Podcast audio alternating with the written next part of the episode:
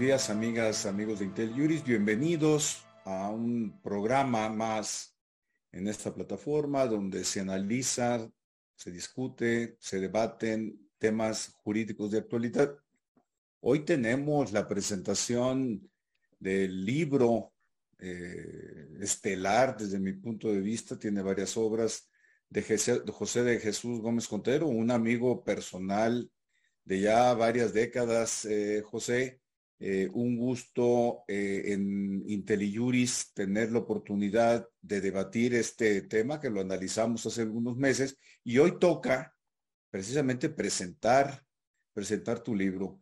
Quienes no ubican a José de Jesús Gómez Cotero deben tener en cuenta que él es un destacado profesionista líder en diversos tópicos eh, tributarios, corporativos, en el derecho mexicano, en la práctica profesional, pero tiene una eh, vertiente académica muy destacada, eh, con doble aproximación. Primero en agrupaciones profesionales, él fue presidente eh, eh, de la Asociación Nacional de Especialistas Fiscales, entre otras agrupaciones, en donde su liderazgo se caracterizó precisamente por abordar o impulsar el análisis de temas de actualidad. Y la parte académica es un profesor universitario muy destacado, eh, pero además muy proactivo.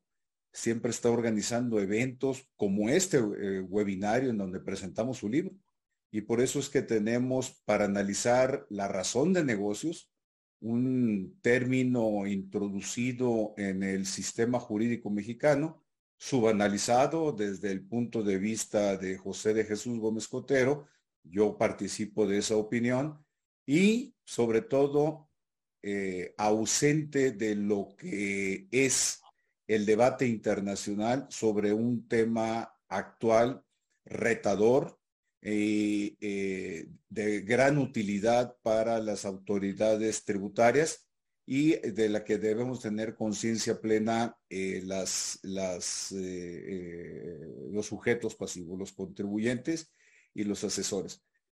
Para la presentación de este evento y la conducción del mismo, dejo la voz en la licenciada Denise Tronzucker, quien es una activa participante en estos temas en esta plataforma y que es gran amiga nuestra, además de socia destacada del despacho en el que elaboramos. Denise, la voz es tuya, estamos engalonados de tener a Carlos y a Luis José presentes aquí con nosotros en diferentes horarios, lo cual se agradece más siendo viernes. Un abrazo y aquí estoy con ustedes. Perdón, muchas gracias Luis y pues muy buenos días a todos. Eh, pues además de, contar con, con, José, con Pepe, en, este, que pues es el autor de este libro y, la razón por la que estemos aquí reunidos para, para platicar y discutir de este tema, nos acompaña Luis José Beja Rivera. Él es egresado del Instituto Tecnológico y de Estudios Superiores de Occidente y doctor en Derecho por la Universidad Panamericana en la Ciudad de México. Y Luis José nos acompaña desde Canadá y pues te agradecemos mucho que estés hoy con nosotros. Al contrario, de mí, muchísimas gracias.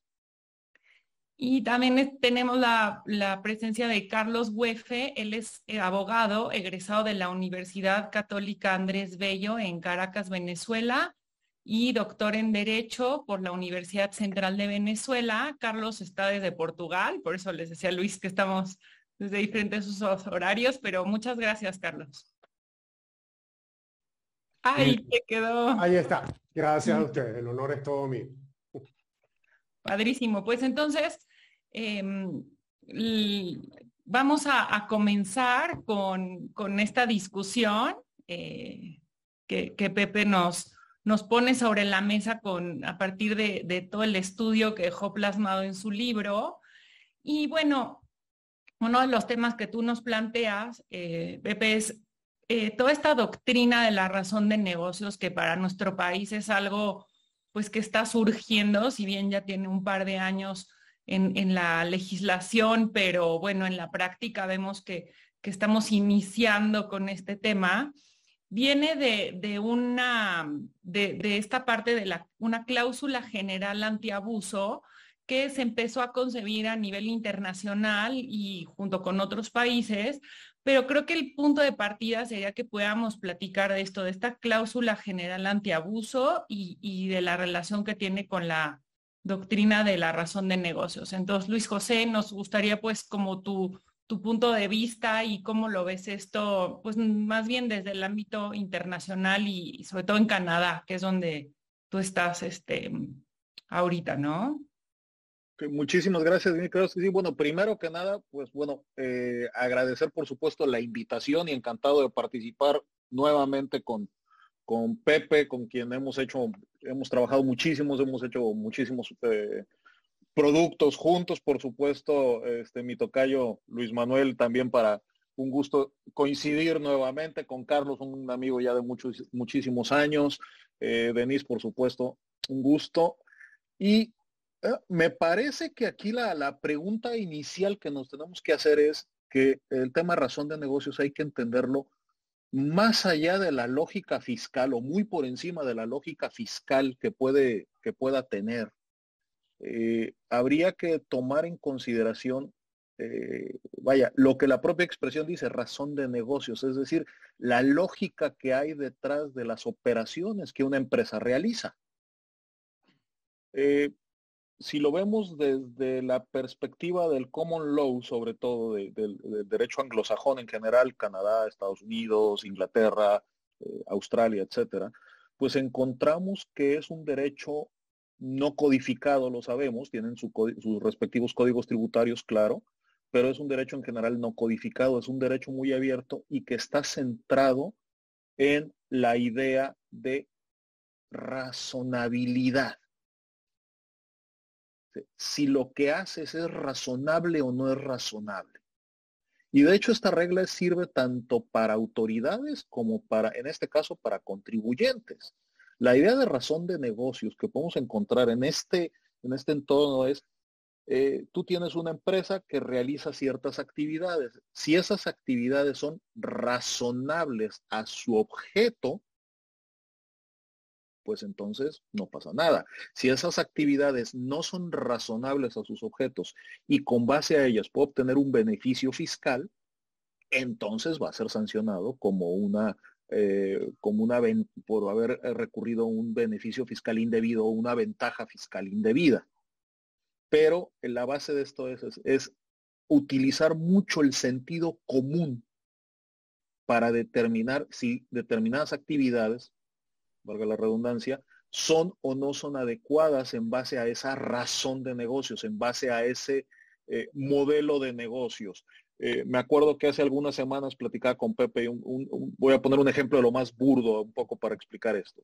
Si tú tienes una firma de abogados que tiene obviamente una, un régimen fiscal especial, una serie de actividades y de repente empiezas a encontrar operaciones eh, inmobiliarias comerciales, que eso le ocasiona pérdidas o le ocasiona alguna ventaja fiscal, bajo esta idea de razón de negocio, oye, esa operación no tiene por qué pasar en ese negocio. No es que sea ilegal, y esto es bien importante, no es una operación ilegal, no es que la tenga prohibida, lo que no se permite es obtener esa ventaja fiscal. Ese es el, el quid de, de entender razón de negocios desde esta óptica, insisto, no tanto de una dinámica fiscal, sino de la dinámica de la, del objeto de la empresa, de la razón de ser de esa empresa y por lo tanto, en base a eso, si recibiste ese beneficio fiscal, te va a pegar. Pero no es por una norma codificada dura, sino por este concepto que hablábamos desde el principio de razonabilidad. ¿Es razonable la medida o no es razonable la medida? ¿Es razonable la operación o no es razonable la operación? Y eso es lo que te va a representar esta lectura de eh, beneficio fiscal indebido o no. Y bueno, la dejo por ahí, por lo pronto. Sí, y justamente aquí el reto, ¿no? Y, el reto de, estos conceptos que son hasta cierto punto abiertos. Y Carlos, tú, tú nos quieres comentar sobre lo mismo. Sí, eh, yo de hecho quería abonar a lo que decía Luis José. Primero, buenos días a todos ustedes. Un verdadero honor participar por primera vez en una de las actividades de, una institución que, ya desde desde tan poco tiempo, pues ya ha ganado merecido prestigio, como es IntelliJuris. Eh, siempre es un placer, siempre es un honor compartir con mis amigos José de Jesús y Luis José. Y bueno, es un placer de nuevo, Luis Manuel, Denise, eh, conocerles y, poder participar de sus actividades. Como decía, yo quería abonar al, uh, o poner un, siguiente eslabón en la, en la pirámide que está construyendo Luis José, eh, o que vamos, que estamos construyendo todos juntos hacia el análisis del concepto de razón de negocios a propósito de este valioso libro que nos presenta, eh, otro, otro nuevo valioso libro que nos presenta José Jesús Gómez Cotero. Y Luis José dio en el primer, en el primer clavo, o dio, o dio el primer, la primera martillada en el clavo en el respecto al, análisis, respecto al análisis del problema, que es un mérito compartido con el primer capítulo del libro. Ciertamente todo el problema parte del estándar de la razonabilidad y la razonabilidad es una de las piedras angulares del diseño del sistema jurídico de, eh, del common law, del derecho anglosajón. Bien lo sabemos, nosotros no, no pertenecemos a la familia, la tradición jurídica, la familia jurídica del common law. La razonabilidad, entendida como tal razonabilidad, no forma parte de los eh, basamentos, de los pilares del sistema en los que se estructura nuestro sistema de derecho, nuestro sistema de derecho romanista o continental. Nosotros tenemos que acudir a nociones equivalentes. Como el concepto como tal, razón de negocios, alude a la razonabilidad, es la razón por la que Pepe podrá abundar en ello, evidentemente. El libro empieza por el análisis precisamente bueno, cómo la, cómo la razonabilidad como criterio de corrección en derecho como criterio de determinación de cuál es la regla aplicable a una determinada situación de derecho, terminó tomando cauce hacia las operaciones económicas y evidentemente terminó desembocando en el derecho tributario, en este concepto que vemos nosotros reflejado en el artículo 5A del Código Fiscal Mexicano. Eh, pero en los derechos del sistema continental, como decía, la razonabilidad no existe como tal razonabilidad. Claro que existe, claro que informa el sistema jurídico, claro que forma parte. La razón, la razón es lo que nos hace humanos y la razón es como tal parte esencial de toda obra humana, de toda actividad humana. Y como tal también se expresa en el derecho. Solo que el derecho continental no la llama así. El derecho continental tiene que acudir a otros parámetros. Y es por eso que mientras que la jurisprudencia estadounidense desarrollaba el criterio de razonabilidad con sentencias como la del caso Gregory versus Hellring, pertinentemente citada en el libro, la doctrina del derecho continental debe irse a otros estándares, como por ejemplo los estándares de proporcionalidad y particularmente una importación en lo que se refiere al derecho público del derecho privado de origen francés, el, estándar de, de, la, de la prudencia y, de la, y del obrar del buen padre de familia. Cuando, para poder determinar los límites pertinentes, los límites razonables, fíjense el uso aquí de la palabra, del ejercicio del derecho. Y ya desde aquí se plantea el problema. Eh, y, y, ahí, y ahí, en ese planteamiento del problema lo voy a dejar porque aquí es donde viene digamos, la discusión de provecho donde, donde Pepe y Luis José van a aportar cosas mucho más valiosas que las que yo voy a decir, desde luego.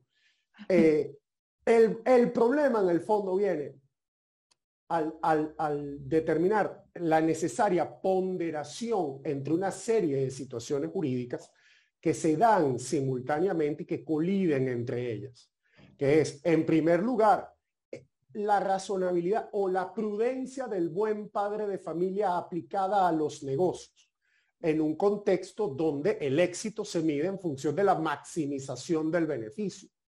Pero esa maximización del beneficio tiene límites en el derecho de los demás y en el orden eh, público y social.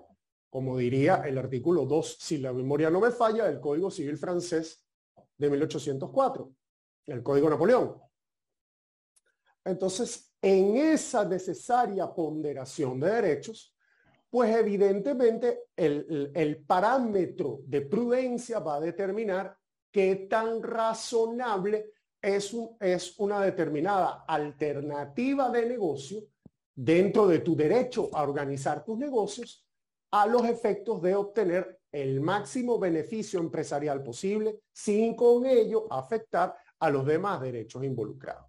Y es en ese contexto que se dan discusiones como por ejemplo la del Tribunal Supremo del Reich alemán de 1906, en un caso cuyo nombre es prácticamente impronunciable y yo no recuerdo bien en este momento, eh, que es precisamente un antecedente directo de Gregory versus Felbring. Hay una sentencia equivalente, el Consejo de Estado francés de 1911, que es por donde se van confluyendo desde las distintas familias jurídicas hacia este concepto basal, que es el de la razón de negocios. Y ahí queda, bueno, el problema es cómo conciliamos el derecho del, del comerciante, el derecho del empresario a maximizar su beneficio, a reducir el peso de las externalidades negativas que inciden sobre la productividad de su negocio, con los derechos o, la, la, imbricación de esa actividad económica en los derechos de los demás.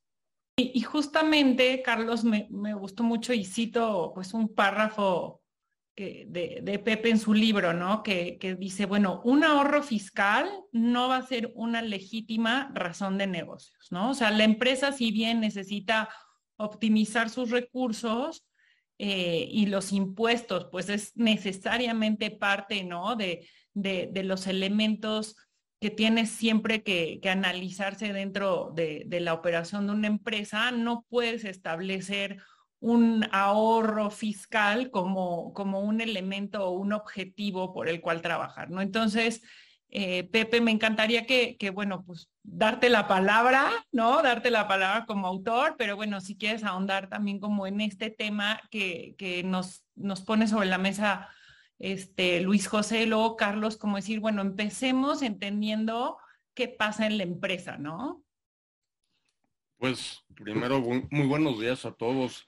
Muchas gracias, Luis Manuel Denis, muy honrado por estar nuevamente aquí en IntelliJuris y bueno, para platicar de este tema, pues qué mejor que contar con dos grandes invitados a quienes ya han escuchado previamente a mí, que son eh, Carlos y Luis José y hacer un poco esta comparación, valga la redundancia, de derecho comparado de qué está sucediendo en el mundo. Eh, pareciera, como señalaba Luis Manuel, que la razón de negocios es un tema nuevo. Sin embargo, yo, yo me metí a hacer un poco el análisis del origen, partiendo de, de una sentencia que tiene la sala superior del tribunal y que me, no me gusta porque parece que confunde cosas. O sea, confunde temas de, falta de materialidad con, con ausencia de razón de negocios y, y, creo que está mezclando dos figuras que son completamente distintas. Una es la simulación absoluta que se eh, combate a través de la ausencia de materialidad, artículo 69 de código, y otra cosa bien diferente es el tema de razón de negocios que se incorporó como un elemento del artículo 5. Después de escuchar una serie de opiniones de diversos colegas, unas más serias que otras, y, a veces eh, muchas de ellas muy improvisadas, yo me di a la tarea un poco por curiosidad de ver de dónde salía este concepto. Cierto es que lo, lo, lo plantea la OCDE como una recomendación, pero va más atrás, como ya escuchábamos a tanto a Luis José como a Carlos, tiene más de 100 años la figura. O sea, surge en, el, en sentencias del derecho anglosajón en donde, bueno, fundamentalmente vamos a la razonabilidad de las operaciones y lo, y lo que la sentencia Gregory. Harling, a la que se refería Carlos, señala en palabras muy simples es, eh, si tú haces una operación eh, con el único propósito de obtener un beneficio fiscal y no hay una razonabilidad económica en esta operación, pues los beneficios que obtuviste te los voy a quitar. Esencialmente esa es, la idea. Ahora, como bien señalaba Luis José, cuando estamos hablando de una operación sin razón de negocios, estamos hablando de una operación legal. Es una operación además real y verdadera. Por eso es que me, preocupa la confusión que traemos en México, eh, que bueno, ya alguien por ahí me platicó un poco el antecedente y la historia que eh, la autoridad empezó a plantear como caballito de batalla, así como planteó materialidad, argumentos de falta de razón de negocios en tus deducciones o en tus operaciones.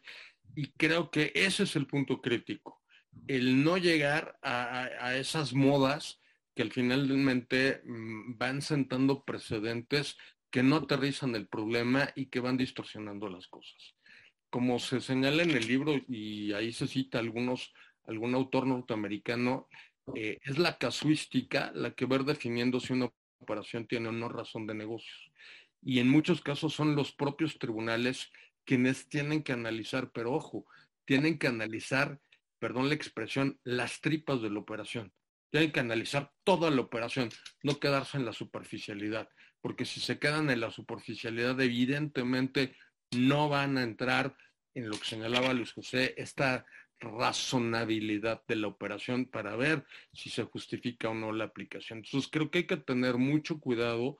Es un tema, aparte de novedoso nuestro sistema, complejo, no es un tema fácil de entrarle y además eh, cuidado con argumentos simplones que te, que te lleven a, sentencias y a precedentes simplones que al final del, día te los aplican los tribunales porque esa no es jurisprudencia y el tema está resuelto. Lo dejo hasta ahí para, para seguir en la charla con ustedes.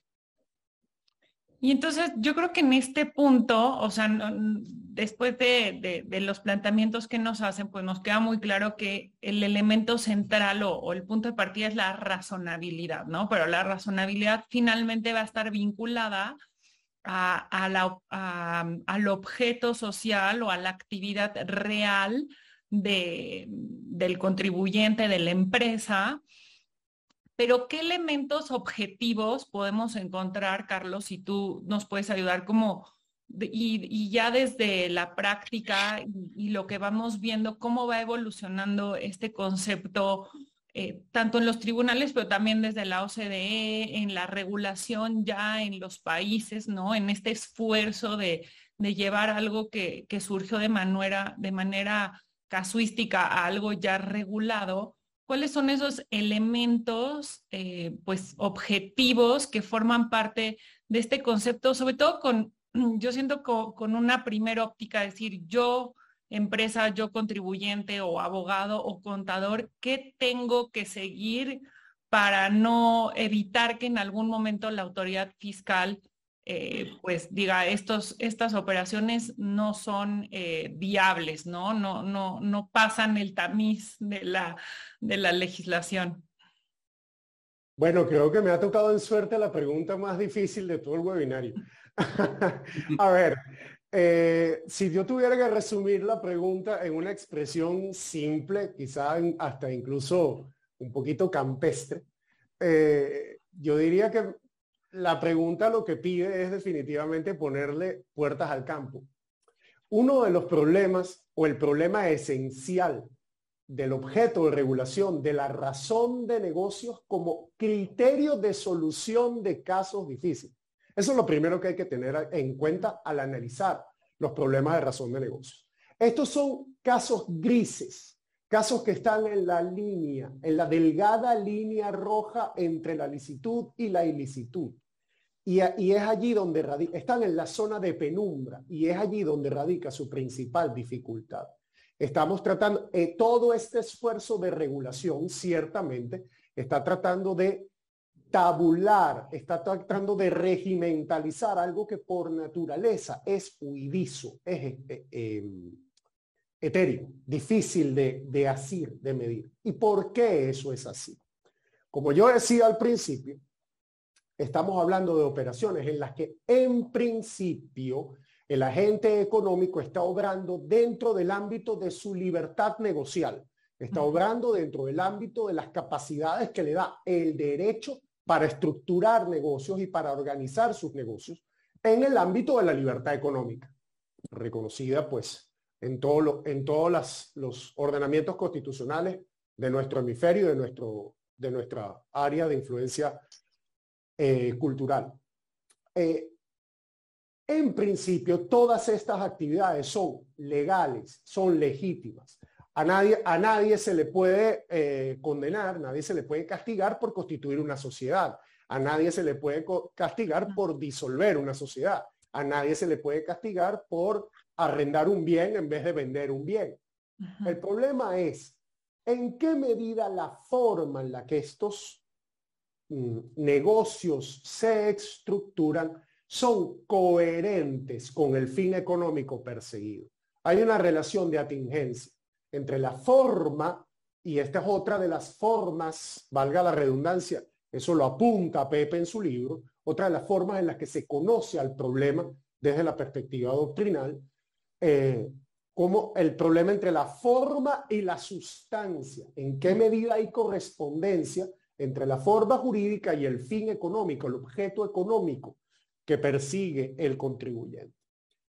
Por naturaleza, tú, a esta situación solo le puedes llegar por aproximación.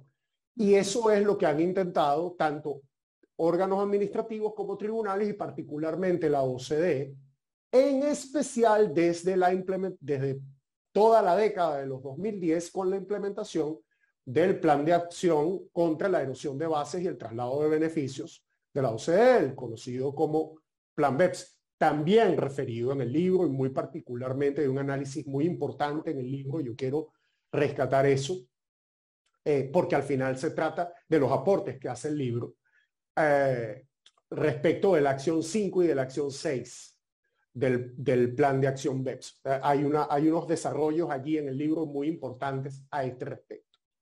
¿Y qué es lo que ha ocurrido? A, a este problema solo se puede llegar por aproximación, por una serie de actos que sirven como indicios de posible exceso del contribuyente en el ejercicio de su derecho. Eso nos lleva a soluciones como, por ejemplo, las señas distintivas de todo el esquema, de todo el esquema regulativo, los esquemas reportables para asesores, artículo 197, si la memoria no me falla, y siguiente, 196 y siguientes del Código Fiscal Mexicano. Eh, que están reflejados a su vez en la acción, en la acción 12 del, del plan de acción BEPS. Toda una serie de señales distintivas de actos, por ejemplo, la reducción, eh, el aprovechamiento, la fusión de sociedades con el objeto de aprovechamiento de pérdidas. Pepe analiza ese caso concreto en el capítulo 3 del libro, los artículos 140 y tantos, si la memoria no me falla, del 120 y tantos del impuesto a la renta eh, mexicano es un análisis muy valioso que vale la pena que ustedes consulten. Em, eh, tienes las ventas de acciones que produzcan un, cambio en el control de las sociedades, este, que, alteren el porcentaje accionario, préstamos intercompañías, el, el esquema, por ejemplo, el fundamento de las cláusulas antielusivas específicas que tratan de este, eh, capitalización delgada, que también tiene un capítulo aparte en el libro de Pepe, etcétera. Hay toda una serie de actos que ellos en sí mismos no constituyen abuso de derecho, no constituyen eh, casos de irrazonabilidad de negocio, sino que son actos sospechosos, vamos a llamarlo así. Y como estamos en esta zona de penumbra, es donde empiezan, es donde radica el peligro de exceso de ambas partes. Un exceso de formalismo por parte del contribuyente, donde a partir del amparo que le da la norma jurídica, donde dice, por ejemplo, tomemos el caso Gregory versus Felring. Este, bueno, yo puedo constituir una sociedad hoy, venderle unas acciones y al día siguiente liquidar esa, esa compañía para que el accionista subyacente de la compañía adquiera la titularidad sobre las acciones sin pagar el impuesto a la renta derivado de la venta directa de las acciones de la primera, de la primera compañía al accionista, por ejemplo. O por el otro lado, un abuso podría llamarse inquisitorial por parte de la autoridad a partir del cual se pretendan introducir elementos morales en el análisis de las operaciones económicas reguladas jurídicamente. Eh, a eso es muy famosa la interpelación que se hizo de las cinco grandes tecnológicas de Facebook, de Google, eh, de Amazon en el Parlamento británico, donde para discutir los problemas de abusos por esquemas de planeación tributaria, una parlamentaria británica hablaba de que, bueno, nadie está discutiendo de que lo que ustedes están haciendo es legal o no es legal. El problema es que eso es inmoral. Y bueno, el, análisis o la introducción de elementos morales en el análisis jurídico, particularmente en el derecho tributario, es generador de problemas, es generador de dificultades, de certidumbre, de seguridad jurídica. Y a ese punto se refiere, por ejemplo, la profesora española María Teresa Soler Roche, cuando con mucho tino ella, ella juega con las palabras de, erosión de bases y traslado de beneficios del plan BEPS. En inglés, base erosion and profit shifting. Y ella hace un juego de palabras y lo llama eh, concepts erosion and principles shifting. Sea, erosión de conceptos y traslado de principios. Porque bajo la excusa de la persecución contra el abuso, se puede llegar ciertamente a resultados abusivos. Y es lo que, en mi opinión, termina ocurriendo con este concepto inatrapable, inasible llamado planificación fiscal agresiva. Muy bien analizado por Pepe en el libro. Y hasta ahí lo dejo. Si me permites, Denise, eh, nada más para complementar un poco lo que dice Carlos, perdón por, por, arrebatar la palabra, una disculpa. Eh, Carlos tocó un tema que desde el derecho administrativo en particular tenemos muchos años discutiendo, que son los conceptos jurídicos indeterminados y el tema de moralidad administrativa. Son conceptos, bueno, concepto jurídico indeterminado, como ya también lo decía Carlos, eh, es aquel concepto que no admite reducción mayor conceptual, es decir, la palabra no puede conceptualizarse. Se puede describir tal vez en zonas de lo que sí es, en zonas de lo que no es, o por supuesto la penumbra, cuando no sabemos ni qué. Eh, siempre me, acuerdo de una frase de Winston Churchill al respecto. Dice, yo no sé lo que es el bien común, pero lo reconozco cuando lo veo. Y creo que eso nos pasa con este tipo de conceptos. Eh, y creo, en general todo el mundo podemos entender, decía Carlos al inicio de su, de su presentación, dice, trasladamos el deber del buen padre de familia. Bueno, eso es un concepto indeterminado. Concepto de buena fe, claramente importante para el tema de razón de negocios, concepto de moralidad. Y la primera pregunta empieza a cruzarse, cuando hablamos de moralidad administrativa, se empiezan a cruzar los cables, donde si el Estado tiene que ser moral, inmoral o amoral, o si lo es o no lo es. Pero lo mismo podemos decir del contribuyente y del, administrado en general. hay ciertas actividades que son legales, pero eso no los convierte en actividades moralmente válidas, acorde de la neutralidad natural de la ley. Ya sé que suena un contrasentido lo que estoy diciendo. Eh, pero de tal manera que instituciones en el common law, como razón de negocios, instituciones como razonabilidad, no se miden en términos de legalidad dura o de legalidad pura. Son del tipo de conceptos como Pepe también lo destaca en el libro, son, son en su libro, son el tipo de conceptos que ya no los podemos medir bajo esa visión, eh, y perdón por la expresión como, como la, he comentado varias veces con mis alumnos, con esa visión de caballo de hipódromo, ¿no? Eh, que les tienen que tapar los ojitos y lo único que ves enfrente es la ley, el texto duro de la ley. Ya no estamos en esos tiempos, es, es muy difícil digerirlo en un sistema tan legalista y tan duro como el mexicano, pero la realidad de las cosas es que ya tenemos que dar un paso más allá de entender de estos conceptos más flexibles. La, Suprema Corte, nuestra Suprema Corte los ha ido introduciendo poco a poco eh, desde que ha estado analizando eh, principio de proporcionalidad en términos generales. Claro, nos va acercando a esa idea de un derecho que tiene que ser más flexible, menos rígido, pero de lo contrario no podemos entender esto porque vienes a ese debate. Bueno, eh, recuerdo rápidamente un ejemplo de un buen amigo de, todos los aquí presentes, el profesor Javier Pérez Arraiz de la Universidad País Vasco, que siempre decía, dice, oye, la norma tributaria, dice, es como si yo voy pasando por un parque y veo un letrero que dice no pisar el césped. Dice, ¿qué hago? Paso de manos. No está incumpliendo la ley. Claro, las reglas interpretativas en materia tributaria tienen sus propios mecanismos para decir, oye, no estén cumpliendo la ley, pero sí está violando el contenido de la norma. Pero ya tenemos que superar esa idea de decir, el espíritu de la ley dice, eh, al pobre Montesquieu no lo hemos dejado descansar en paz con esa frase, eh, pero ya tenemos que superar esa idea y tenemos que entrar a este punto de razonabilidad, a este punto de moralidad. Ese es creo que el gran reto, como muy bien lo planteó eh, Carlos, y que Pepe nos está evidenciando el problema de que tenemos que abordar esos temas y entender que dentro de esa rigidez legalista que históricamente ha caracterizado nuestro sistema de derecho público, ya es insostenible. Carlos, tú querías abonar algo a este tema. Sí, muy rápidamente, a propósito de lo que abona ahora Luis José, conviene traer al debate la posición de dos filósofos del derecho mm, muy importantes, Manuel Atienza y Juan Ruiz Manero. Eh, que, en este tema yo creo que es bastante útil y que yo voy a tratar de sintetizar, lo prometo, en minuto y medio. Básicamente, en términos generales, yo sé que esa es una discusión muy grande, pero yo les pido por favor me acepten como premisa que el sistema jurídico está compuesto de reglas y de principios.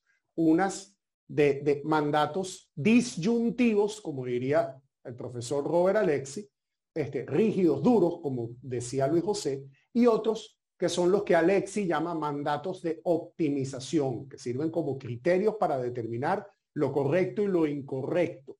Y dentro de una zona, una textura de aplicación, parafraseo aquí a Herbert Hart, un poquito más abierta que las de las reglas, que son rígidas, que son o se aplica o no se aplica, punto. Uno a partir de esa, de esa rejilla, uno puede establecer como si fuese una matriz de matemática, una serie de posibilidades lógicas. Una conducta humana completamente legal es aquella que cumple tanto con la regla como con el principio que sirve de base a la regla. Porque les pido, por favor, acepten como premisa de este análisis que toda regla tiene como base un principio, en la medida en que, la, que el principio expresa deónticamente expresa en forma de mandato un valor que es el que se quiere proteger o es, o es del que se quiere proteger la sociedad a través del derecho. Entonces, eso da una serie de combinaciones. Uno, una conducta que está conforme tanto con una regla como con un principio es una conducta perfectamente legal, es la conducta deseable, es la conducta que directa o indirectamente el ordenamiento jurídico promueve. Una conducta que no está acorde ni a regla ni a principio son las conductas claramente ilegales. Son aquellas que están en el Código Penal, son aquellas que están en, los, distintos ordenamientos de infracciones administrativas, etcétera, porque están en contradicción con el derecho, sea este duro o blando o como lo quieran llamar. El problema de la razón de negocios está en el tercero de los casos los casos, los supuestos de la vida real que están en razón de negocio son aquellos que son conformes a una regla, pero que no están conformes con el principio que fundamenta esa regla. Esa disyuntiva es la que nosotros llamamos irrazonabilidad. Esa disyuntiva es la que nosotros, utilizando la terminología del siglo XIX o incluso antes, Montesquieu, llamamos contradicción con el espíritu, propósito y razón de la ley. Y ahí es donde está la dificultad. Estamos hablando de no contradicción con la regla. La regla no prohíbe constituir una sociedad. La regla no prohíbe disolver la sociedad. La regla no prohíbe contratar un préstamo a, a, término indefinido sin intereses. No hay una ley que prohíba eso. Este, lo que sí prohíbe es, el, es y aquí tengo que traer un concepto del derecho civil, a juro, que es el de la causa. Este, la razón que motiva el negocio.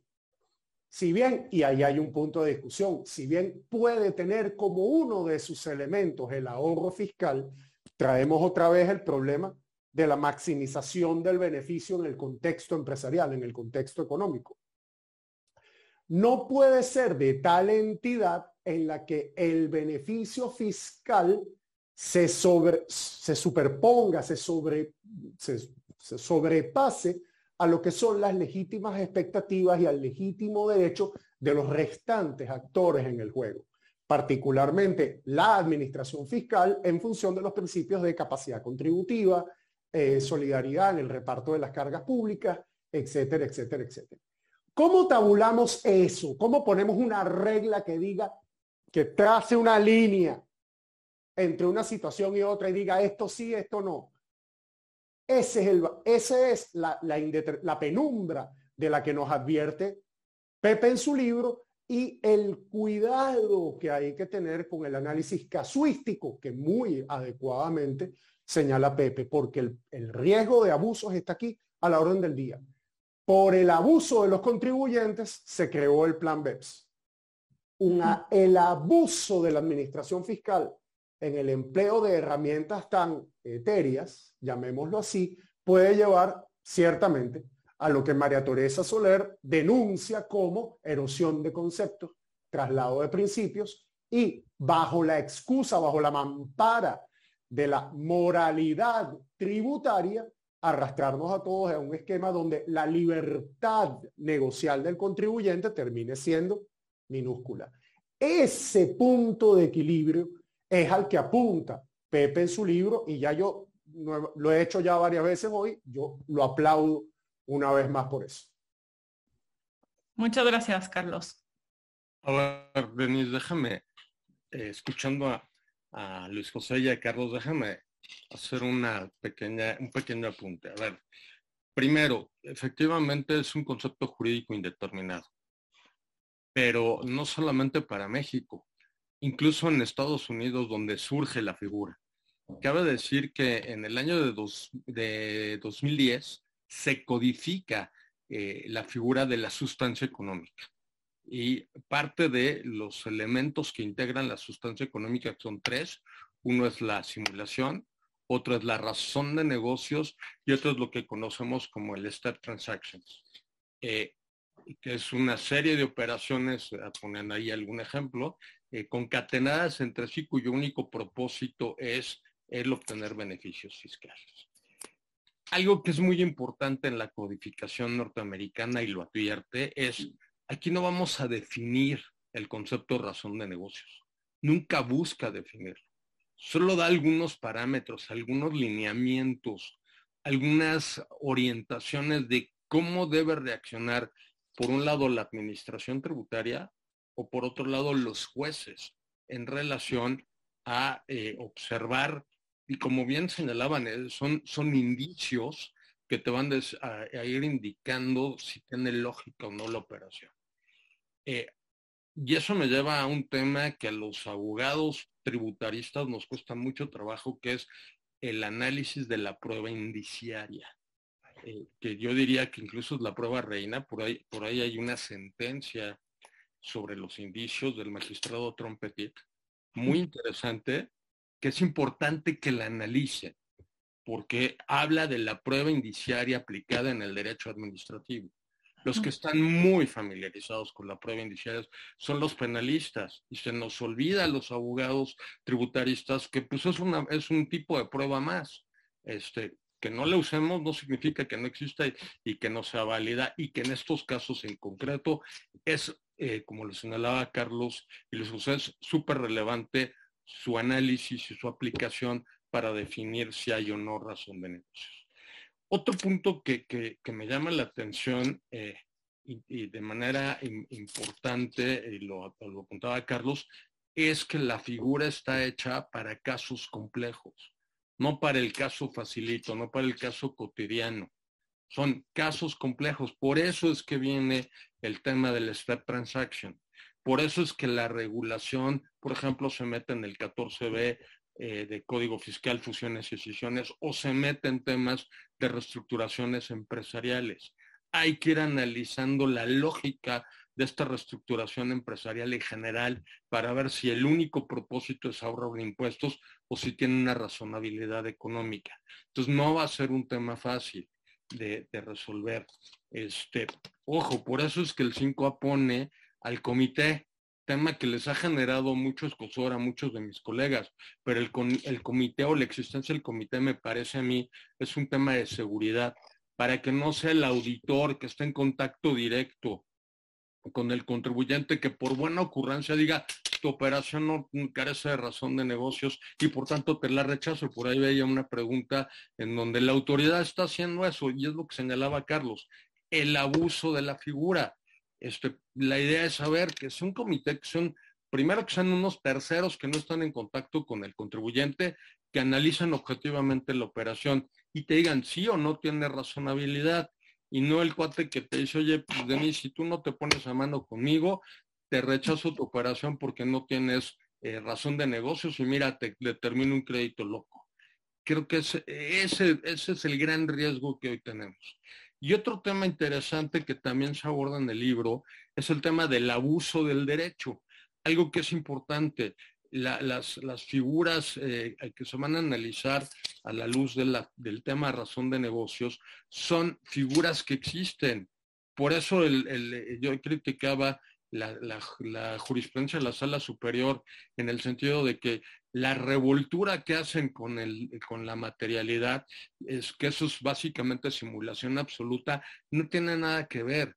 Una operación sin materialidad es una operación que no existe una operación sin razón de negocios es una operación que sí existe. Son dos cosas completamente diferentes. Problema es esta jurisprudencia que la sacaron, yo diría, para resolver un asunto rápido con planteamientos mal hechos y que hoy te la están tratando de aplicar como caballito de batalla. Los brasileños hablan, por ejemplo, de un concepto interesante que es el concepto de abuso del derecho. Ahí hay un trabajo en, una publicación del CIAD, del Centro Interamericano de Administraciones Tributarias, escrito por Eleno Taveira, en profesor brasileño, que conocemos por lo menos Carlos Wakefield, servidor, y que hace un planteamiento interesante sobre eh, el tema del abuso del derecho. O sea, como se señalaba hace un rato, nadie discute la legitimidad de hacer las operaciones, la legalidad de hacer las operaciones pero la pregunta es si eso es una, puede implicar o no un tema de abuso del derecho. Entonces creo que son temas que están ahí en el libro planteados y que bueno, el objetivo, como yo lo, lo digo al final del libro, es empecemos a discutir los temas, pero hagamos una discusión seria, para no caer en criterios como este del tribunal, que por ahí veía una pregunta en el chat, en donde ya la autoridad lo está empezando a agarrar de caballito de batalla le van a agarrar como moda. Y cuando tenemos criterios tan malos como la sentencia que yo critico en el propio libro, pues se conviertan en jurisprudencia que pues ya para qué estudio, ¿no? Ya mejor apliquemos la jurisprudencia y se acabó el problema. Y eso creo que es muy grave porque va a generar precisamente grandes, grandes temas de abuso por parte de la autoridad, como bien lo advierte Carlos. Adelante, perdón. Sí, y justo, bueno, un poco en, esta misma línea, eh, el siguiente tema es, bueno, tenemos este concepto, ya está en, nuestra regulación, ¿no? El SAT puede hacer uso del mismo, pero el, otro tema, y, creo que, que es como el siguiente paso que tú ya un poco lo, lo decías, este, Pepe, es la prueba, ¿no? O sea, ya está el SAT, Em, está ejerciendo una facultad de comprobación, digas una visita domiciliaria, está revisando todas estas operaciones. Y aquí tenemos como a los dos actores, ¿no? Que, están en este tema de razón de negocio. Por una parte el SAT, por otra parte el contribuyente. Y tú hablas como estos dos elementos que tienen que considerarse en el tema de razón de negocios como el aspecto objetivo esto es, bueno, se hicieron las operaciones, se compraron, se vendieron acciones, lo que ya nos planteaba un poco Carlos, pero también el tema subjetivo, ¿no? O sea, ¿cuál fue la intención del, contribuyente en la empresa en estas eh, operaciones? Y todo esto nos lleva como al tema de la prueba y, y creo que podríamos como ahorita centrarnos en este aspecto, ¿no? Para, ir como un poco avanzando como en este proceso. No está el concepto, está regulado, ya entendimos de dónde viene, pero si ya nos vemos como la aplicación real y ya en el día a día, em, no sé, Luis José, tú si nos puedas como, como, como tratar este tema que ya nos lleva a decir, bueno, ya estoy, ya tengo al SAT en la casa y ahora qué va a pasar. Ok, muchas gracias. Sí, efectivamente creo que es el punto, eh, Pepe acaba de tocar algo que, que, de hecho él y yo hemos discutido bastante, el tema de las pruebas y específicamente este criterio eh, del magistrado Trompetit, eh, particularmente notorio, ya tiene algunos añitos, creo que no ha generado el impacto que realmente produce ese criterio, porque si la memoria no me traiciona, se generó por el caso de Big Cola contra Coca-Cola y fue basado además de un criterio del Tribunal Electoral. fue muy interesante cómo hicieron el, cruce de información específicamente para detectar prácticas indebidas por parte de determinado partido político. Y, lo y el Tribunal Electoral lo que dice es no tengo ninguna prueba directa, no tengo forma de demostrarlo. Y justamente ese criterio fue el que utilizó el magistrado Trompetit para en este caso de Cola contra Coca-Cola, decir, no tengo ninguna prueba evidente, no tengo fotos, no tengo esto. Dice, pero si concatenamos todos y cada una de las piezas que se fueron construyendo alrededor de este caso de, competencia económica, pues lo que tenemos es una serie de indicios y entre todos vamos a construir la verdad material. Pepe creo que lo, lo dijo de manera lapidaria se nos olvida o no hemos aprendido, no sé si se nos olvidó o no hemos aprendido, que la prueba reina en el derecho administrativo es el indicio. Porque a menos de que el juzgador haya estado durante el desarrollo de la diligencia, durante el desarrollo de la auditoría, pues lo que nosotros vemos en el derecho administrativo, en el derecho público en general, es papel. Por lo tanto, lo que tenemos que hacer es tenemos que construir a partir de indicios. Tenemos que tener un registro en este caso ya aplicado al tema de razón de negocios y al tema de abuso del derecho, pues vuelvo a lo mismo. El objeto, y voy más allá, no me, no me refiero en estricto sentido al objeto social que ponemos en la escritura pública o en el testimonio, en la constitución de la sociedad, sino realmente el objeto de la empresa. Hay empresas que pueden tener múltiples objetos, más allá de los de cajón que nos pone el notario en la constitución de la sociedad, ¿no? Simplemente, insisto, es poner ejemplo, si eres una firma de abogados, una firma de servicios profesionales, pues no vas a hacer especulación inmobiliaria. Si eres una firma de, corretaje inmobiliario, no vas a tener operaciones de asesoría profesional. Eh, me voy a, a una sobresimplificación del caso. Entonces, efectivamente es cómo valoro esos indicios. Y la barrera sigue siendo la misma este tipo de instituciones o este tipo de, figuras no juzgan la legalidad, como bien lo destacaba también Carlos. No estamos juzgando legalidad, estamos juzgando inmoralidad. Y esto, pues, podemos, puede, puede preocuparnos a nosotros. Dice, oye, ¿nos va a juzgar la administración o nos va a vigilar la administración respecto a nuestra conducta, de nuestra moralidad tributaria en este caso? Bueno, les recuerdo que también existe la figura a la inversa, que es la desviación de poder. Desviación de poder ante todo es un juicio de moralidad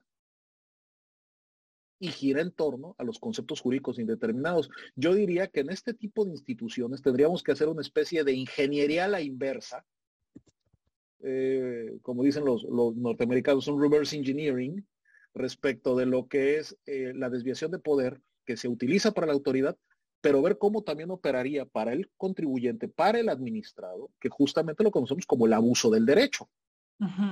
O sea, tenemos que evitar que se convierta en el caballo de batalla, por supuesto, como todo parece indicar que así va.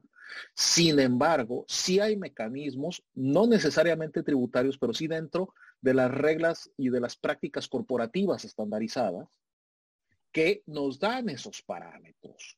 Entonces, no hay que perder de vista, el tema razón de negocios es de una consecuencia tributaria, pero su origen no es per se tributario. Su origen per se es un comportamiento del orden corporativo, de las reglas corporativas. Entonces, habría que analizar esto. Tenemos muchos casos, eh, algunos francamente ilegales y otros que por verlos se hicieron ilegales, ¿no? el, creo que Carlos señalaba este ejemplo, de desplomar el valor de las acciones, ¿no? Tenemos el famosísimo caso Halliburton, eh, sobre todo es famoso porque no se hizo nada, a diferencia del caso Enron, ¿no? Que son muy similares, la diferencia es que en el caso Halliburton, uno de los miembros del Consejo de Administración era el vicepresidente de entonces nadie iba a hacer nada. Pero si seguimos esta lógica, o sea, dentro de, trasladándonos a esa época, y estamos hablando de hace 20 años, 25 años, no necesariamente era del todo ilegal la caída que hicieron del valor de precios. Sin embargo, claramente era inmoral. Y eso fue lo que al final del día le castigaron a Halliburton, a pesar de la protección política tan grande que tenía. que claramente la tenía. Entonces, tenemos que entender esto. Razón de negocios en el ámbito tributario es una consecuencia de una regulación corporativa de estándares normales. Ni siquiera puedo decir eh, estándares mexicanos, estándares norteamericanos. Ya es un estándar internacional de ciertos patrones y ciertos comportamientos que la empresa debe tener no importa su denominación, no importa su razón, y si eso les produce un beneficio fiscal indebido, efectivamente la operación no es ilegal, pero ese beneficio es inmoral y por lo tanto ese beneficio va a recibir un castigo fiscal. Pero no quiere decir que le van a anular la operación. Entonces, ¿cómo construir todo esto? Claramente lo que estoy hablando, pues estoy hablando de un aspecto corporativo, estoy hablando de un aspecto tributario, estoy hablando de un aspecto de regulación, un aspecto por aquí, un aspecto por allá. Eso es precisamente lo que Pepe nos dice. Son indicios, pero necesitamos ver la película completa para poder agarrar todas estas piezas.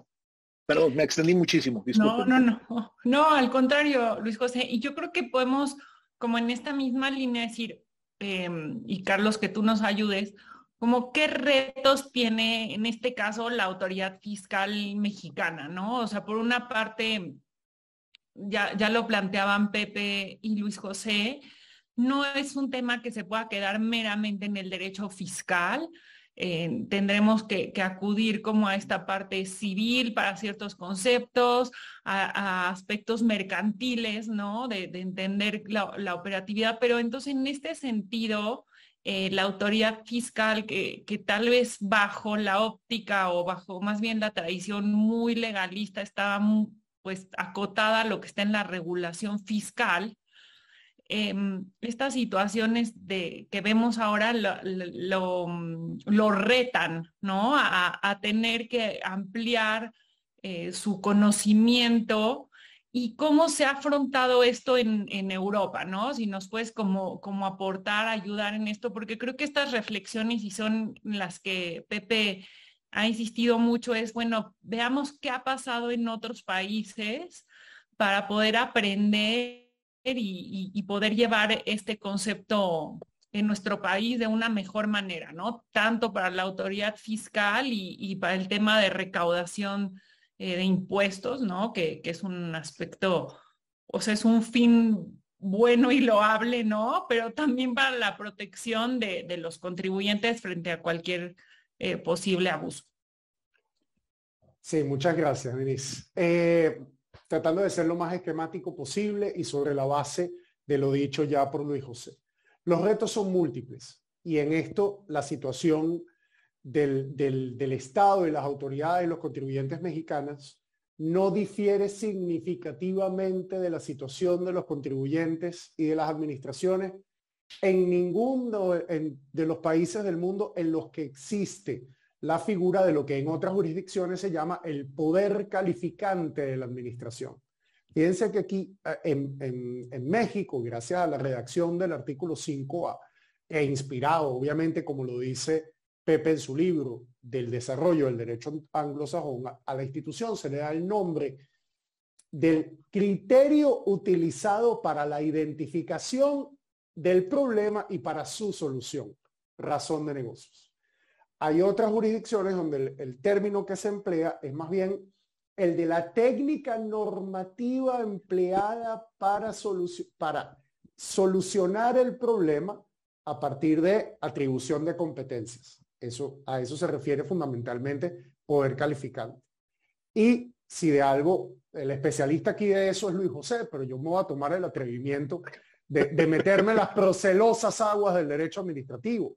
Estamos hablando de una norma atributiva de competencia establecida con fundamento en un concepto jurídico indeterminado. Eso abre una zona de penumbre. Ese es el primer peligro que surge del concepto de razón de negocios. La administración tiene una ametralladora automática en las manos. Este, de esas que tú le medio haces así en el gatillo y dispara una ráfaga de, de no sé cuántos tiros. Es un arma muy poderosa y en tanto, en consecuencia, muy peligrosa. Con lo cual, como te digo, los retos se multiplican y los retos se maximizan en la medida en la que no hay, no hay criterios lo suficientemente rígidos, no hay criterios lo suficientemente sólidos. La visión, lo decía Pepe más temprano, ver el problema desde una perspectiva estrictamente legalista desde el punto de vista jurídico formal, una norma que va a resolver con precisión matemática el problema de la razón de negocio. Eso no existe ni va a existir. Así de claro. Eso no existe ni va a existir. Esto requiere, así como se, exigía se exige del contribuyente la prudencia en la organización de sus negocios para que estos sean razonables y no abusen de los demás a partir de la, la, expansión indebida del beneficio fiscal a extremos que altere injustamente la distribución de la carga de los contribuyentes, del otro lado pasa exactamente lo mismo. La administración debe ser prudente en el uso de una técnica a partir de la cual, como decía el juez, el, Chief Justice de la Suprema Corte de los Estados Unidos, John Marshall, en una sentencia McCulloch versus Maryland en 1819, el poder de tributar implica el poder de destruir y eso implica los máximos cuidados en una situación que es exactamente igual. Los filósofos eh, Atienza y Ruiz Manero, a los que yo me refería anteriormente, hablan tanto del abuso de derecho como de la desviación de poder como dos formas del mismo fenómeno, lo que ellos llaman ilícitos atípicos. En este contexto, son tres problemas, básicamente tres o cuatro problemas los que surgen.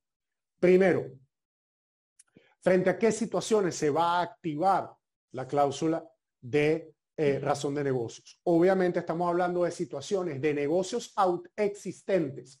Eso de la falta de materialidad, con todo respeto, Pepe no puede tener más razón en eso.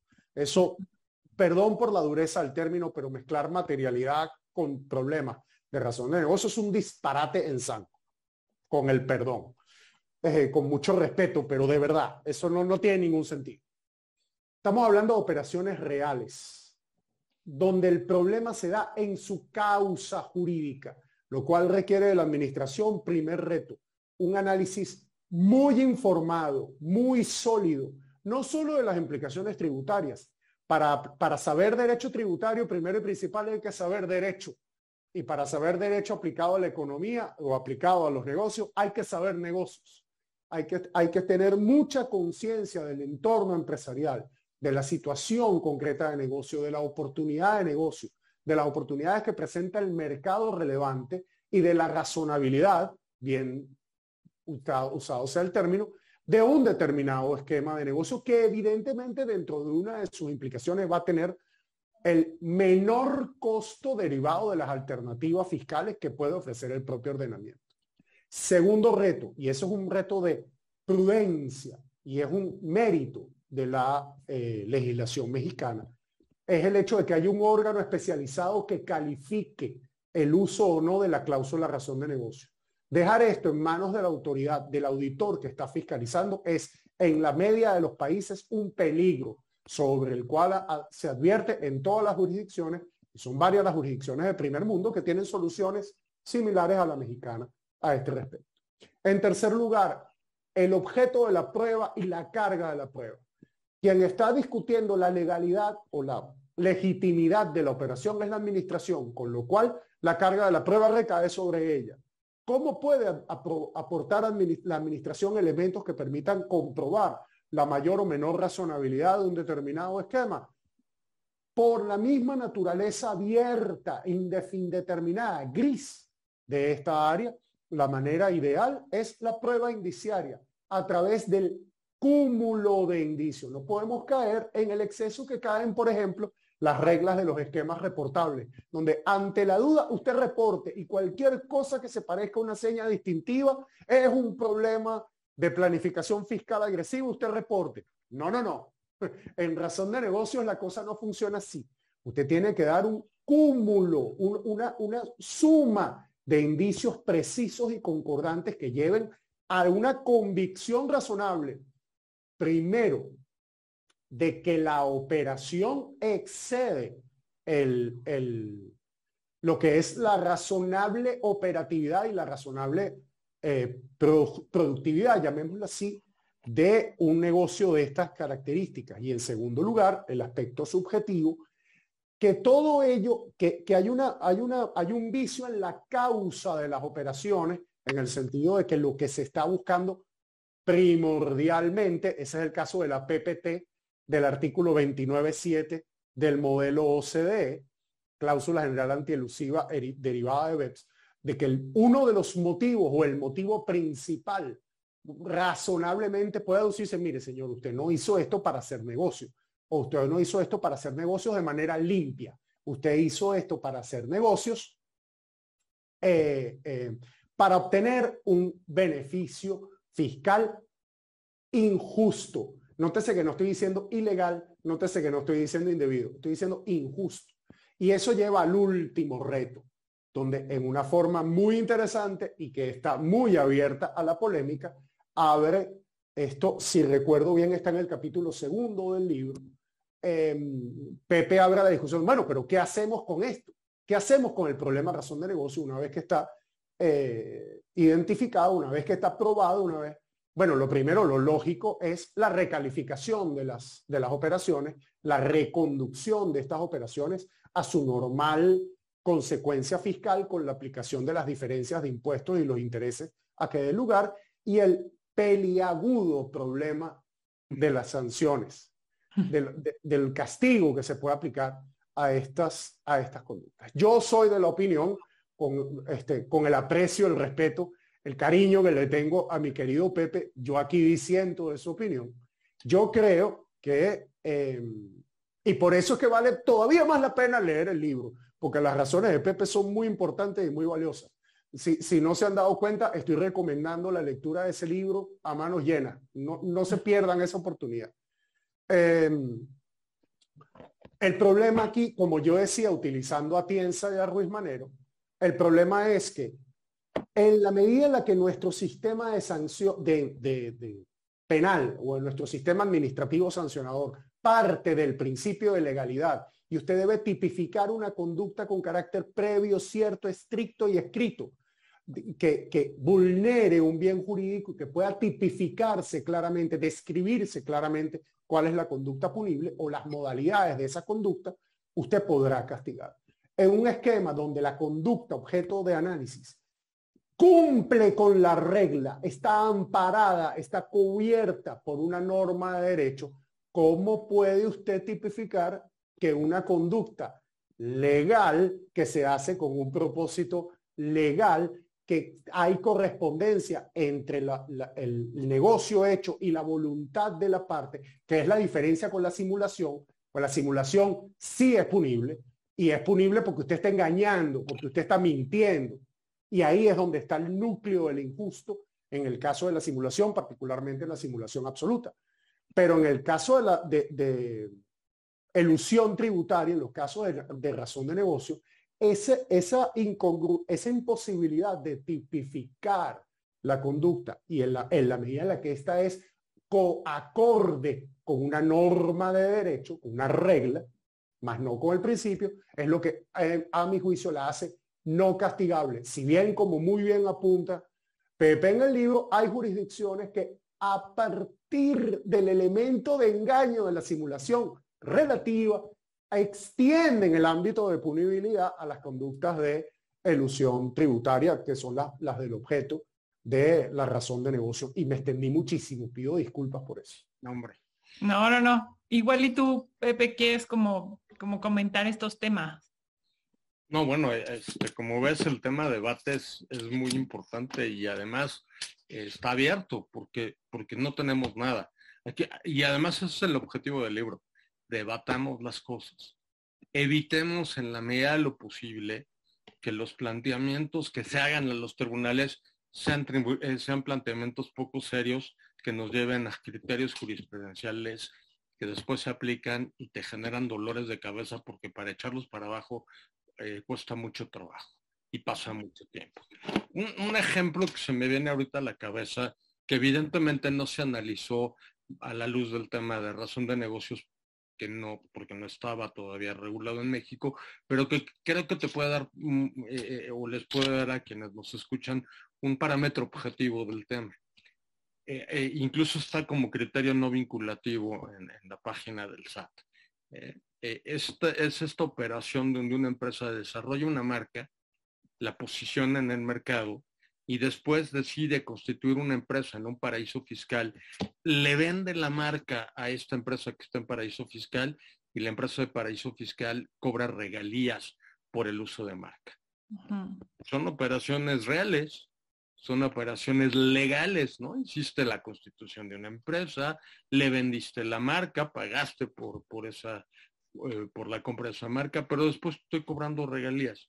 La pregunta es cuál es la lógica comercial de que la marca que tú desarrollaste ahora te esté eh, costando el pago de regalías cuando tú eres el que desarrolló la marca. Bueno, pues la única razón visible en esta operación que, que, después la autoridad calificó como criterio no vinculativo y entiendo que a lo mejor hasta en tribunales se peleó, fue, oye, pues lo único que hiciste fue llevarte tu marca a un paraíso fiscal para sacar dinero y obtener una tasa tributaria más barata.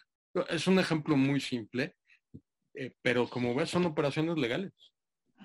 Solamente que estaban, eh, digamos, inmiscuidas de un objetivo, que es el obtener beneficios fiscales, que es lo que hoy se va a venir a combatir a través del tema de razón de negocios, con toda la problemática que tiene y, es precisamente los grandes riesgos de abuso por parte de la autoridad, que por ahí en alguna pregunta alguien ya advertía, ¿no? La, autoridad está rechazando deducciones por falta de razón de negocios. A ver, espérenme, son dos cosas distintas. La razón de negocios tiene que evaluar toda la operación, no eh, el, requisito de la deducción. Y, y, ese es el abuso con el que hay que tener cuidado. Este, va a pasar exactamente el problema de materialidad, se les convierten en palabras domingueras, valga la expresión, en donde las uso, este, porque suenan bonito, porque son elegantes, porque son impactantes, y pues a ver qué hacen los tribunales, ¿no? Y, y te argumento esta jurisprudencia de la sala superior muy, muy grave, ¿no? Este, en donde también se ve que la resolvieron haciendo referencia a otro tema, a otro criterio de la Corte, que además el criterio de la Corte atendía a otra cosa y este, simplemente seguramente el, el, que proyectó el asunto dijo, pues mira, agárrate este criterio y resuelve el problema y nos quitamos de problemas para no entrar al estudio de las cosas. Creo que hay que provocar, y es un poco la idea que yo tengo con la publicación del libro, y es un poco la idea del por qué yo agradezco el que me hayan invitado en Telejuris, generar o provocar el que la gente empiece a estudiar las cosas, pero que no se quede solamente en la lectura y en el análisis meramente exegético de la norma. Vamos a ver de dónde vienen las figuras, qué es lo que buscan, por qué se están incorporando, a dónde van. Y este mensaje es no solo para los contribuyentes y las, autoridades, sino para también los tribunales. ¿no? Hagamos un trabajo más serio y analicemos los precedentes, como este de la prueba indiciaria. De verdad es un precedente súper importante. Eh, yo, lo, yo lo vi en el tema de simulación, en mi libro de simulación. La prueba reina es la prueba indiciaria. Y ojo, lo dijo Carlos muy bien, los indicios no se pesan. Es decir, no es cuál es indicio más importante que otro. Los indicios se suman y la concatenación o suma de indicios es la, que te llevan a la, son pruebas indirectas que te llevan a la presunción de la, de la prueba eh, que pretendes alcanzar. Este, no estamos habituados a este tipo de pruebas.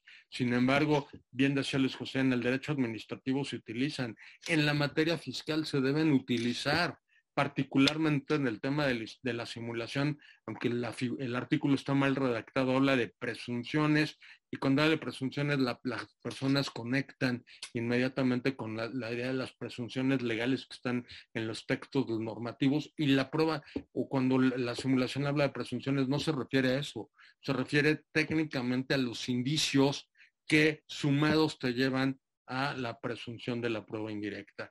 Creo que tenemos que replantearnos cosas.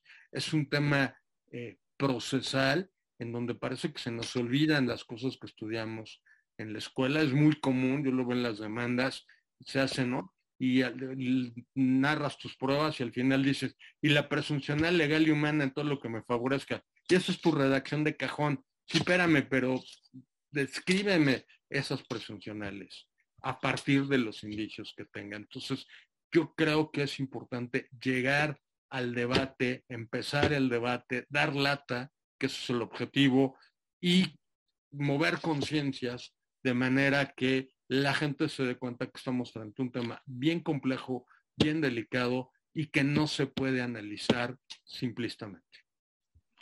Sí, igual para, para tomar unos minutos para responder, pues yo creo que brevemente los planteamientos que nos hacen los asistentes que nos acompañan.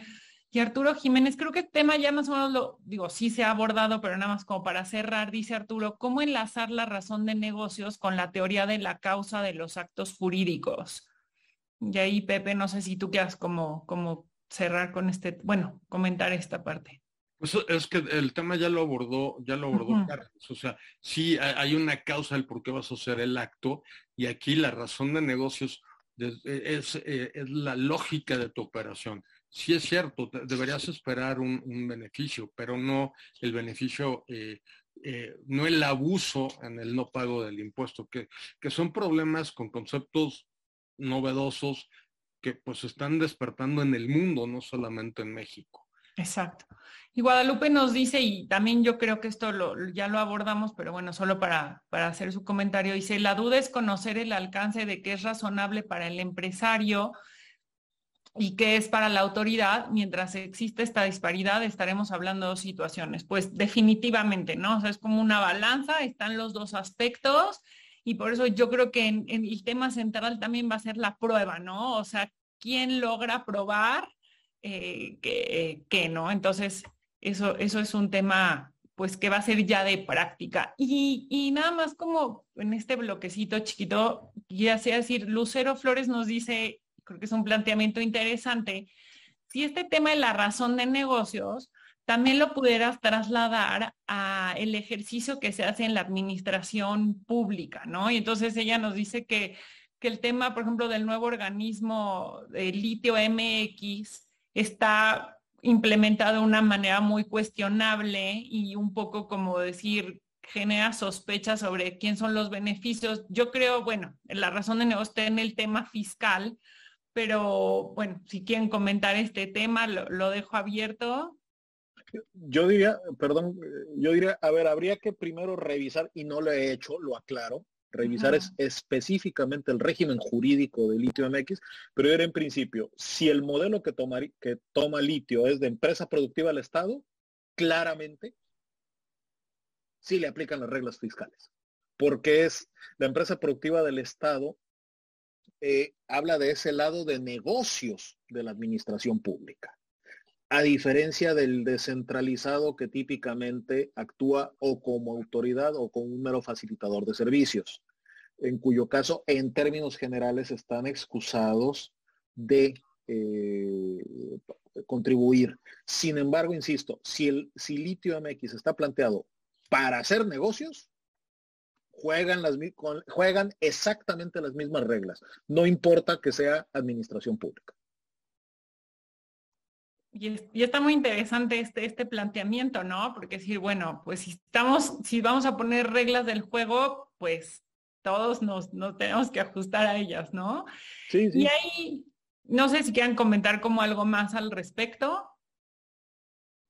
Bueno, quizá, quizá yo no soy administrativista, de nuevo, yo estoy aquí abusando de la generosidad de Luis José, pero invirtiendo, volviendo sobre cosas que ya mencionamos a lo largo de la conversación, este, si volteásemos la figura, yo no la conozco, no, no, mi conocimiento limitado del derecho mexicano no llega a esos extremos para conocer esta figura ITIO MX de la que se está hablando. Pero si invirtiésemos la, la, la ecuación y hablásemos de que esta figura es aplicable a la administración actuando en función pública, actuando como autoridad, pues allí todo lo que se dijo previamente de la desviación de poder es aplicable. La administración en el ejercicio de, de potestades administrativas siempre debe actuar con criterios de prudencia y razonabilidad y de correspondencia entre, con base en la subsidiariedad propia de la actividad administrativa, eh, correspondencia entre su actuación y, voy a, voy a traerme de nuevo a Montesquieu, y el espíritu, la causa, la razón que da pie a la, eh, a la norma atributiva de competencia. Tiene que actuar siempre dentro de, dentro de la razonabilidad que le impone eh, la norma atributiva de competencia. Cuando no lo hace, así como del lado del contribuyente se habla de razón de negocio, de recalificación, etcétera, pues la actuación administrativa que no cumple con esos parámetros es nula, pura y simplemente por desviación de poder. Claro. Y Luis José, igual también nos hacen otra, pregunta que quisiera que tú nos ayudes, que dice, ¿qué opinan del paso previo que debe hacer la autoridad fiscal en un comité previo para suponer la ausencia de razón de negocios? Y eso ya nos va llevando como ya la aplicación, ¿no? Ya vimos, bueno, qué elementos tiene que considerar la autoridad fiscal, el tema de la prueba, pero después, y esto no solo es en México, también en otros países, es decir, eh, el auditor no va y determina si hay o no razón de negocios de manera independiente, ¿no? La recomendación es que exista como una segunda instancia antes y previo a llegar a, los tribunales que califique o que analice esto. ¿Qué, qué pasa, no? ¿Cómo, ¿Cómo ves este tema? Si bien puede ser como en otros países y también qué ha pasado en México. Eh, a ver, ¿qué diría yo? La, ya incluso me parece que Pepe y Carlos comentaron un poco el tema, no haría más que reiterar lo que Pepe ya dijo. La idea eh, detrás del comité es precisamente no dejar en manos del servicio de administración tributaria la decisión de si hay un rompimiento o no de la razón de negocios o de, esta razonabilidad.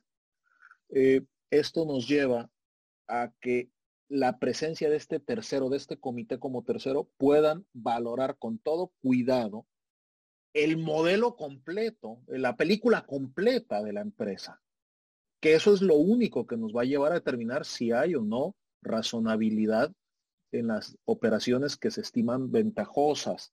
Eh, de lo contrario, pues el, el, el SAT se convertiría eh, por ahí alguien puso en los comentarios una especie de juez y parte, pero lo agarraría de batalla. A ver, no perder de vista algo que, por cierto, Pepe ya lo dijo en un libro que publicó hace relativamente poco de cómo enfrentar la crisis de la recaudación, donde decía, el problema que todos los gobiernos del mundo tienen, salvo tres o cuatro árabes que se me están escapando por ahí, tres o cuatro emiratos, es que necesitan dinero para operar. Entonces, por supuesto que hay un endurecimiento natural de todas las administraciones tributarias del mundo en la recaudación. Si le dejas un juguete como esto a cualquiera de estas administraciones tributarias, no importa que sea eh, México, no importa que sea Estados Unidos o que sean los islandeses o los finlandeses o los noruegos, de los cuales dices que son los más civilizados, eh, te van a querer exprimir hasta la última gota si es que el juguete les deja. Efectivamente, Carlos tocaba hace rato eh, un, punto fundamental en cuanto a la desviación de poder. Yo agregaría que hay que siempre acordarse del principio de la solución más favorable al particular, un principio que tiene más de 100 años de existencia, que se nos olvidó como por 80 de ellos, 85 de ellos, y por ahí cuando tuvimos la reforma en materia de derechos humanos, sigue todo el mundo sin acordarse del principio la solución más favorable, pero ah, nos acordamos muy bien de la interpretación pro persona, ¿no? Este, pero es exactamente lo mismo, nada más que hace, esto lo dijo este, desde aquellas primeras sentencias del Consejo de Estado en el siglo XIX, que ya fueron en forma de, de justicia contencioso administrativa, se decía, siempre la solución más favorable. Ahora, en ese entendido, la creación de un comité y que el comité evalúe el negocio, nos permite que el SAT sea eh, ajeno a esta a una dinámica perversa. De hecho, diría yo que el comité no solo sirve para proteger al contribuyente, sino sirve para proteger al SAT. Porque al final del día, una actuación abusiva por parte del Servicio de Administración Tributaria, como de cualquier otra autoridad, puede ser anulada. Y eso le puede costar, eh, por ejemplo, a un funcionario muy agresivo le puede costar sanciones administrativas. Y, por supuesto, le puede costar una un retraso en la recaudación, una devoluciones más los costos de la devolución y eso son cargas que el Estado no necesita. Y lo digo eh, quiero ser muy muy muy plano en esta opinión. Son del tipo de instituciones que se hicieron para las dos partes. Entenderlas de uno o de otro lado sería un error. Este comité de evaluación protege al empresario en cuanto a que evalúa su negocio en la totalidad, no nada más va a ver eh, la manchita, ¿no? en, la pared blanca y protege al SAT respecto de la legalidad de su actuación. Porque con eso puede tener la certeza de que lo que está haciendo está bien. Puede tener la certeza de que no está ejerciendo atribuciones de manera abusiva. Puede tener la certeza de que su determinación, si dice efectivamente aquí hay un beneficio fiscal indebido, va a estar protegido por esa opinión de tercero completamente ajeno. Y, perdón, me extendí muchísimo. No, no, y, creo que esto no, me, gusta mucho cómo lo vamos encaminando, porque vamos ya llegando como, si lo viéramos como un proceso ya a la parte final, ¿no? Entonces, ya vimos qué se sanciona, pero cómo se va a sancionar. Y ahí, Carlos, si tú nos puedes como, como platicar un poco de, en otros ámbitos, ya finalmente ya dijimos, bueno, está este tema de razón de negocios, eh, ya lo, lo analizamos, pero ahora, si ya la autoridad y el comité determinan que efectivamente hay operaciones que no entran como, como en la operación de la empresa, ¿cómo, ¿cómo se sanciona? ¿Cuáles son los efectos o qué, qué carga tendrá que, que, mm, que tener el contribuyente, ¿no? si, si, si cae en este supuesto. Sí, muy rápidamente simplemente una, una pequeña idea para, para, complementar lo que decía o en adición a lo que decía Luis José en el punto anterior. Yo creo que el comité es un, es un, es un órgano que sirve de protección de la administración, también en lo que se refiere a los supuestos de responsabilidad patrimonial por funcionamiento anormal. En los supuestos en los que el ejercicio de la cláusula de razón de negocio esté desafortunadamente fundamentada en supuestos de abuso de poder por la razón que ese abuso de poder pueda generar. Eso genera una responsabilidad patrimonial para la administración que genera un desembolso sobre para el cual el comité sirve de garantía. Cuando hay un, evaluador imparcial que aplica esto, pues las posibilidades de que esos supuestos de responsabilidad se, generen, pues son evidentemente inferiores. Y definitivamente, la cláusula de razón de negocios es un arma potentísima. Es uno de estos HISARs que usa el ejército de Ucrania por allá. este, muy, muy, muy potente y que responde a una lógica de, económica. La lógica económica no solo aplica al contribuyente, también aplica a las administraciones públicas, que es la lógica de la que, para resumir, Luis José ha, explicado muy bien y que se resume en el concepto la crisis del estado de bienestar. Básicamente un Estado prestacional, un Estado que tiene que proporcionar una serie de condiciones mínimas para el desarrollo de la personalidad de sus ciudadanos, lo que nosotros conocemos como Estado Social de Derecho, heredado de nuestros queridos amigos los mexicanos en su constitución de Querétaro de 1917, pues eso genera unos costos financieros que hay que sufragar y a lo largo y ancho del mundo se están generando problemas de financiación de ese esquema. Y a eso responden todas estas Pasando a tu pregunta, muy brevemente, uno puede distinguir tres grandes situaciones. La primera, en donde los supuestos objeto del análisis de razón de negocios, este, de la cláusula de razón de negocios, en la medida en la que ellas son correspondientes al ejercicio legal, más no legítimo, de las libertades y de las posibilidades que ofrece el ordenamiento al contribuyente, no son castigadas. La respuesta es la de la recaracterización de las operaciones, la reconducción al normal, al, esquema fiscal normalmente aplicable y la liquidación de los impuestos e intereses que correspondan, pero sin la aplicación de sanciones, porque, como yo decía anteriormente, no son castigables. Hay determinadas jurisdicciones que aplican un segundo esquema, que es aquel de acuerdo con el cual, en la medida en la que se entiende, no que el supuesto objeto de la razón de negocio significó evitación del hecho imponible. No fue que el contribuyente bus evitó realizar el hecho imponible, sino que el contribuyente lo intentó y falló. La lectura que se hace, ah, de ella da muy buena cuenta Pepe en el libro, este, bueno, se generó un hecho imponible respecto del cual no ha habido el pago correspondiente de los impuestos. Entonces, hay un primer esquema de sanciones aplicables a estos supuestos que son los de la falta de pago de impuestos o los del pago tardío de impuestos en la medida en la que se declara este, y se pagan los impuestos correspondientes conforme a la calificación de los hechos correspondientes a eh, la que hizo originalmente el contribuyente, pero no se asignan consecuencias penales. Son fundamentalmente las de llamadas por algunas infracciones administrativas. Un tercer esquema que es particularmente aplicable a los casos en los que puede haber involucrado algún elemento de simulación. Y esto es muy importante, esa distinción la hace con, precisión cirujana Pepe en el libro. Este es uno de los, este es uno de los problemas más delicados que presenta la razón de negocios.